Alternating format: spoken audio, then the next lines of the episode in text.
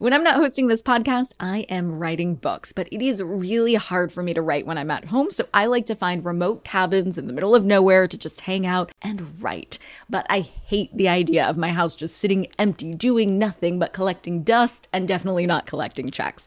And that's why I'm an Airbnb host. It's one of my all time favorite side hustles. Other popular side hustles are awesome too, don't get me wrong, but they often involve big startup costs. By hosting your space, you're monetizing what you already have access to. It doesn't get easier than that. And if you're new to the side hustle game and you're anxious about getting started, don't worry because you're not in this alone. Airbnb makes it super easy to host. I mean, if I could do it, you could do it. And your home might be worth a lot more than you think. Find out how much at airbnb.com/host. Did you know that some travel credit cards offer 10x points on your spending? Don't miss out on big rewards for your next trip. NerdWallet lets you compare smart travel credit cards side by side, curated by an expert team of finance nerds. What could future you do with better travel rewards? A free flight? A room upgrade? Don't wait to make smart financial decisions. Compare and find smarter credit cards, savings accounts, and more today at nerdwallet.com. Reminder, credit is subject to lender approval and terms apply. NerdWallet, finance smarter. Hey guys, are you ready for some money rehab? Wall Street has been completely upended by an unlikely player, GameStop. And should I have a 401k? Because then You I don't do it? No, I never. Girl, you think the whole world revolves around you and your money? Well, it doesn't. Charge for wasting our time. I will take a check like a old school check. You recognize her from anchoring on CNN, CNBC, and Bloomberg. The only financial expert you don't need a dictionary to understand. Nicole Lapin. For many folks, the movie Confessions of a Shopaholic was our first introduction to shopping addiction. Do you remember this movie? It came out in 2009 ish with Isla Fisher as this bubbly shopping addict in all pink. If you're pretty comfortable with your shopping habits, you may have wondered is this what compulsive shopping is really like? But if you've struggled with keeping your shopping in check, you'll know that this is not an accurate picture of shopping addiction. This is why I wanted to talk to Avis Cardella. She's an author and a recovering shopping addict. I wanted to take an unfiltered look at what shopping addiction really looks like. Avis, welcome to Money Rehab. Thank you. It's nice to be here. It's nice to have you here. And in a lot of our interviews, especially the ones with confessions, we tend to start at the beginning of someone's story. That's typically where you start. But I think it actually might be best to kind of start in the middle, maybe jump backwards, maybe then go forwards. So strap in, if you don't mind, the period of your life where you say you were addicted to shopping. Can you tell me what that time in your life looked like and how the compulsion manifested? Yes, as I wrote in my book, uh, Spent Memoirs of a Shopping Addict, uh, the first moment that I knew something was wrong, I called the Cosabella incident, uh, which sounds very exotic, but it's not really. Um, it was Like in the underwear? Yes, exactly. Exactly. so you know it. Um, it was in Barney's in New York. And I was shopping. And as I did every day at that time, this was in the 90s, mid 90s. And I had a kind of out of body experience uh, shopping. I was buying this uh, several pairs of Cosabella underwear and various other things. And and it it felt almost like um, like I said, like an out of body experience, like something physical was happening to me. And I think at that time I realized that something was wrong. Um, I was shopping uh, to escape from other things, from emotions, and that was for me a first indication of that my shopping wasn't normal. Um, it took a long time to get past that, but that was the first moment. It was a, a, a strange and uh, revelatory moment for me. Can you describe a little bit more uh, about what that's like? Was it a dissociation? Like, did you feel like you weren't yourself, or did you sort of like have a greater perspective uh, and kind of looking down on you and seeing what you were doing and and feeling what ashamed? Yes, the looking down on me, uh, kind of when you you feel almost like you you come out of yourself and you can see yourself from afar, Hmm. and it was a bit it was a bit like that, and I was asking myself why I was buying, and and and it was almost an exhilaration. It was this feeling of of being excited by the purchase, and that was that was for me kind of a sign that something was strange because I enjoyed shopping. I had always enjoyed shopping, enjoyed getting things, having things, and, enjoying the things I purchased. But this was different, and it was like a physically uh, exhilarating experience, a little bit stepping back from myself and seeing myself go through this act. And then afterwards, I felt quite deflated. I asked myself, why did you do that? What was that all about? Kind of questioning everything about it. What was it? What was it about? Why? Why did you feel that way? And what was that experience? What was that exhilaration? And then afterwards, I left the store and almost felt like I wanted to throw everything in a trash can. So it was mm. that that was a first experience for me, and that was when I was probably midway into this shopping experience. But it was the first time it had seemed peculiar to me, and it's first time it it felt like something was wrong, and that's we. Then I went on from there with my um, my life and my experiences and then eventually dealing with it. But that was the first. Yeah. So it sounds like extreme highs, extreme lows. Like a lot of addictions. Yeah. yeah. I'm really interested. I'm really thankful that you're opening up so honestly about this because. You know, I think it's something that many people struggle with and don't talk about uh, as openly and honestly. So, thank you. How often were you shopping? You said every day? Yes, every day for about 15 years. wow. At the same I'm sorry, time, I'm laughing. Every um, day, was it a routine? Like, did you just get up and go to Barney's or somewhere somewhere? No, I was working as a journalist in New York. I was a fashion journalist and then lifestyle art photography journalist. But um, it was it was the lifestyle of New York, uh, and perhaps this is the insidious part of it because it felt perfectly normal. You lived in New York City, and uh, you went about your job or whatever you were doing, and you always stopped into some place to shop. Um, it might have been Barney's. It might have just been uh, a bodega. A, a, bodega. It might have just been been um, a tiny boutique somewhere, and you buy next to nothing. But it's it's it was shopping every day. It was going into a shop with the purpose of finding something to acquire, to purchase, and to bring home every day. But do you define that as clothing and accessories or just anything?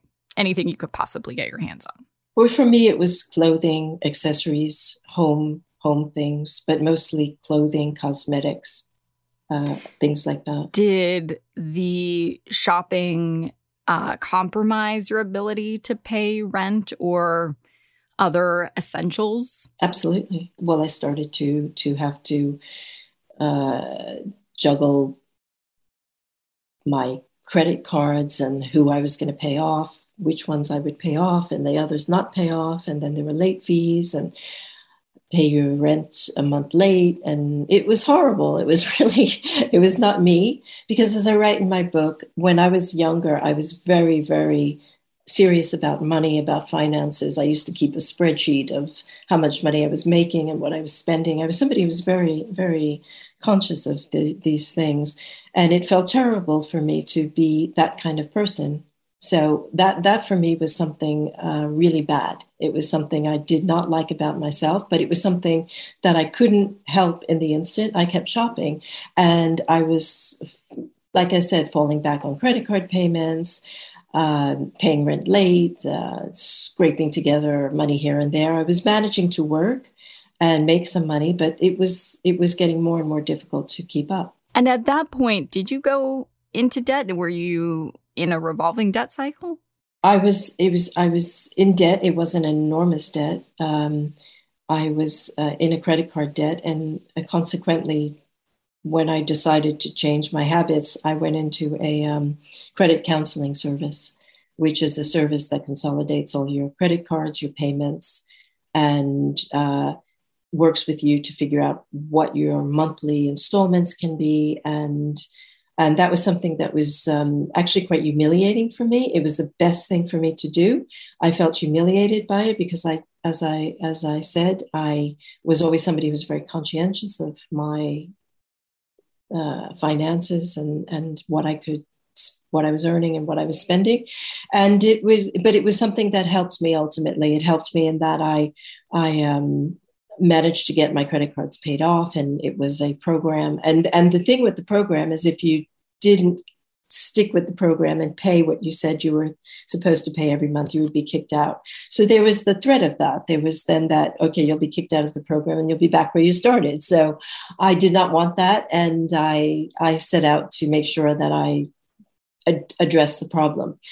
Addressing the problem wasn't just the financial; it was the emotional also. With the with the shopping addiction, as with most addictions, there's a, an emotional um, aspect to it too and that that I had to deal with as well. I found the the person I spoke with um, very kind and very understanding, and someone who was willing to speak to me. You know, when you when you have credit card debt and you have people calling you to collect their debt, they're not very often very nice. They're often very aggressive, and anybody who's in any kind of debt knows this. And um, to find someone who was willing to speak to me about what my debt was and put me on this program, who spoke to me kindly, that was that was something that that uh, was necessary for me at the time, and and that that's um, that's what happened. I, I I called them, and it was a credit credit card consolidation that we did. Uh, went through what my monthly expenses, how much would I would I would need to pay my expenses, and then how much I could pay uh, for my credit cards every month. Hold on to your wallets, boys and girls. Money Rehab will be right back.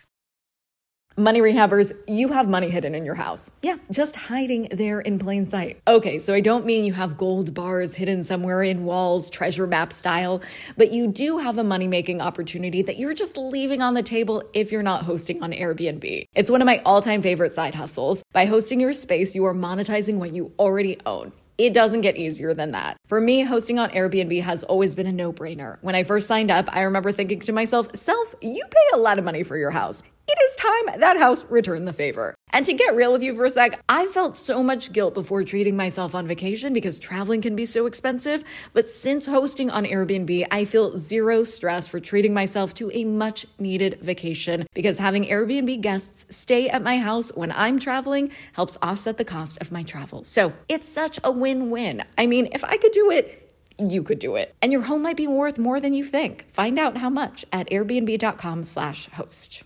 Do you ever get FOMO, fear of missing out? Well, do you ever get FOMO-tupita, fear of missing out on the perfect hire? If so, I have the antidote. It's LinkedIn Jobs.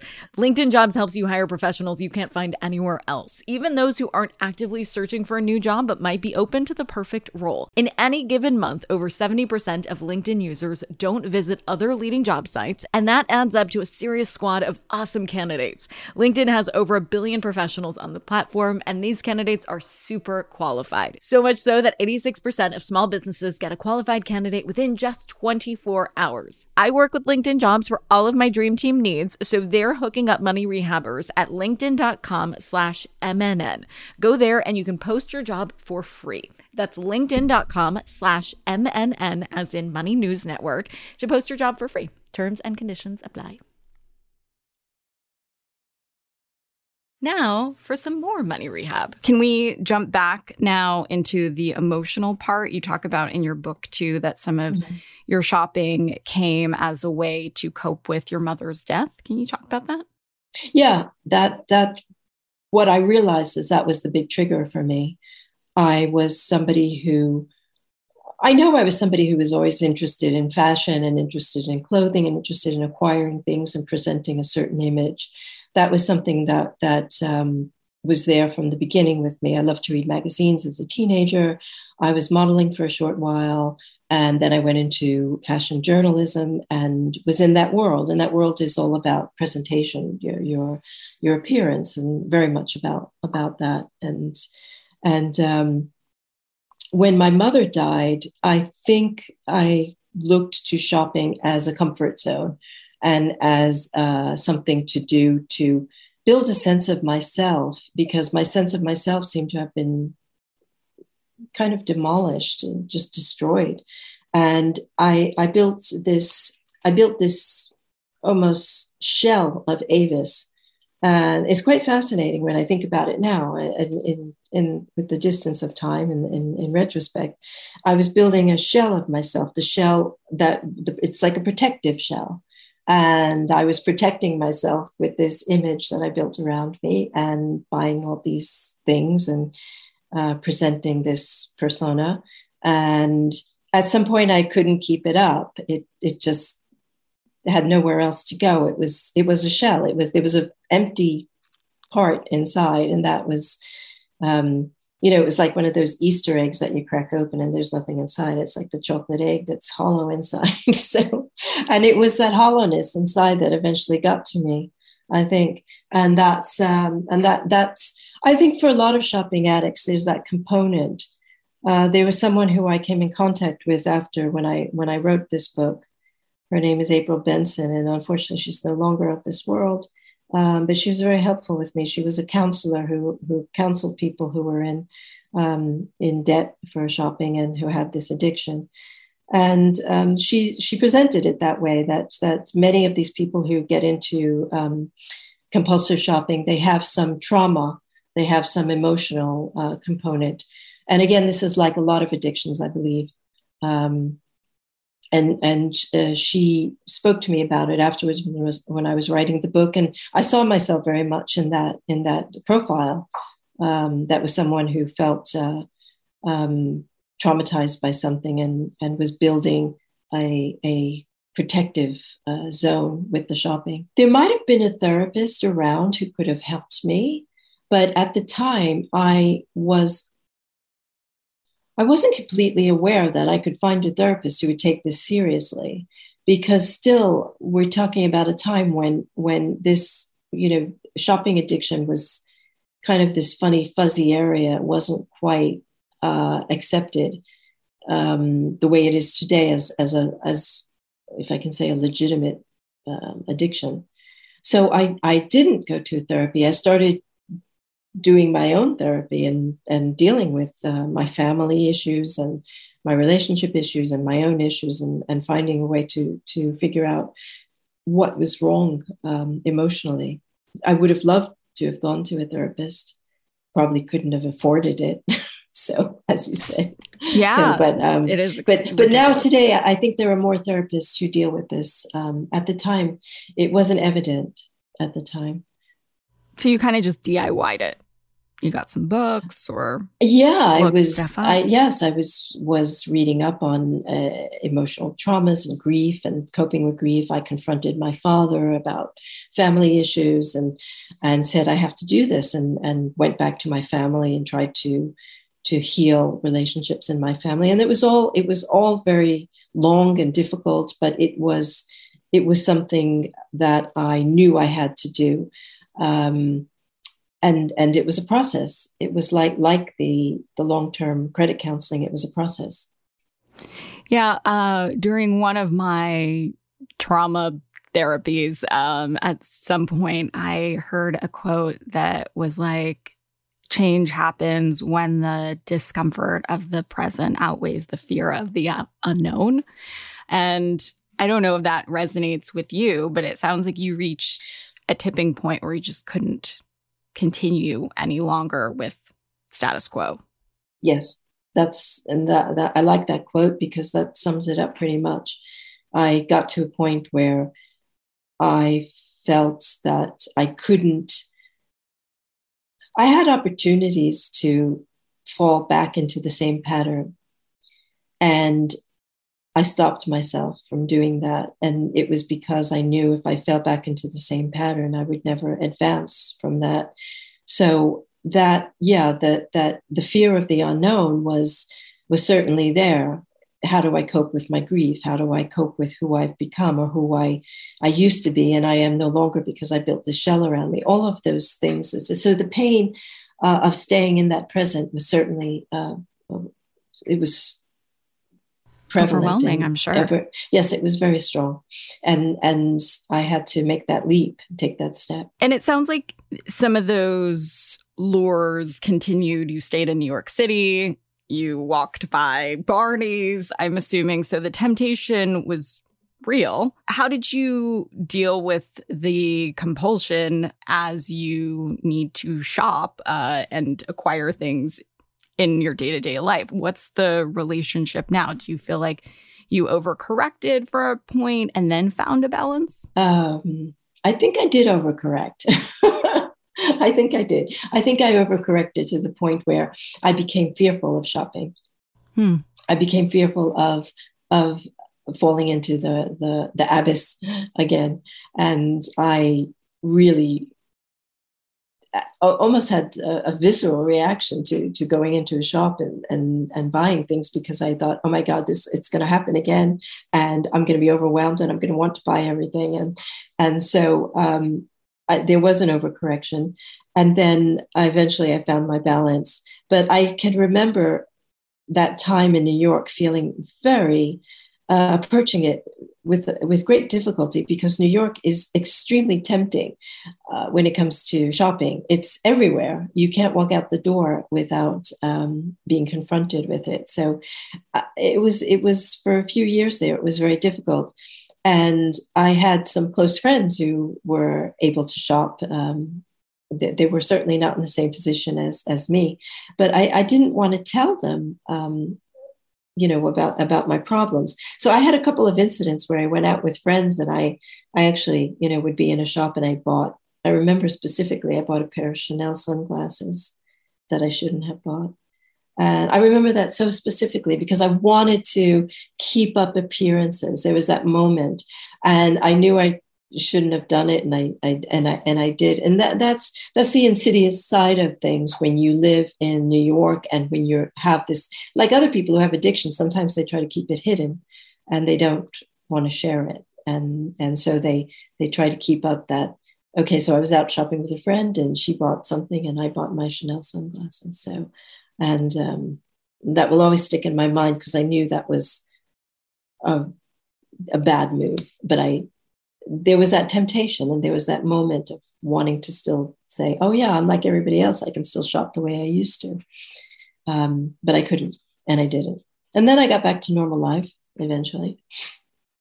And now I, I shop um, like a normal person, whatever that is. What would you say to those listening who may think they have a problem? Are there red flags to look out for? Yeah, there are red flags um, there was this test that you could take, and I guess it still applies. Um, it was a simple question questionnaire test. It was six questions, I believe, and it um, it goes a bit like: Do you get a rush from shopping? Do you buy things you don't need? Do you hide your purchases? Do you use money that should be spent on bills to make other unnecessary purchases? Do you feel guilt, shame, or regret about your spending? And these questions, I guess, encompass um, what's considered abnormal shopping. For today's tip, you can take straight to the bank. If you know someone who has a shopping addiction or is struggling with debt, please check out the resources in the show notes.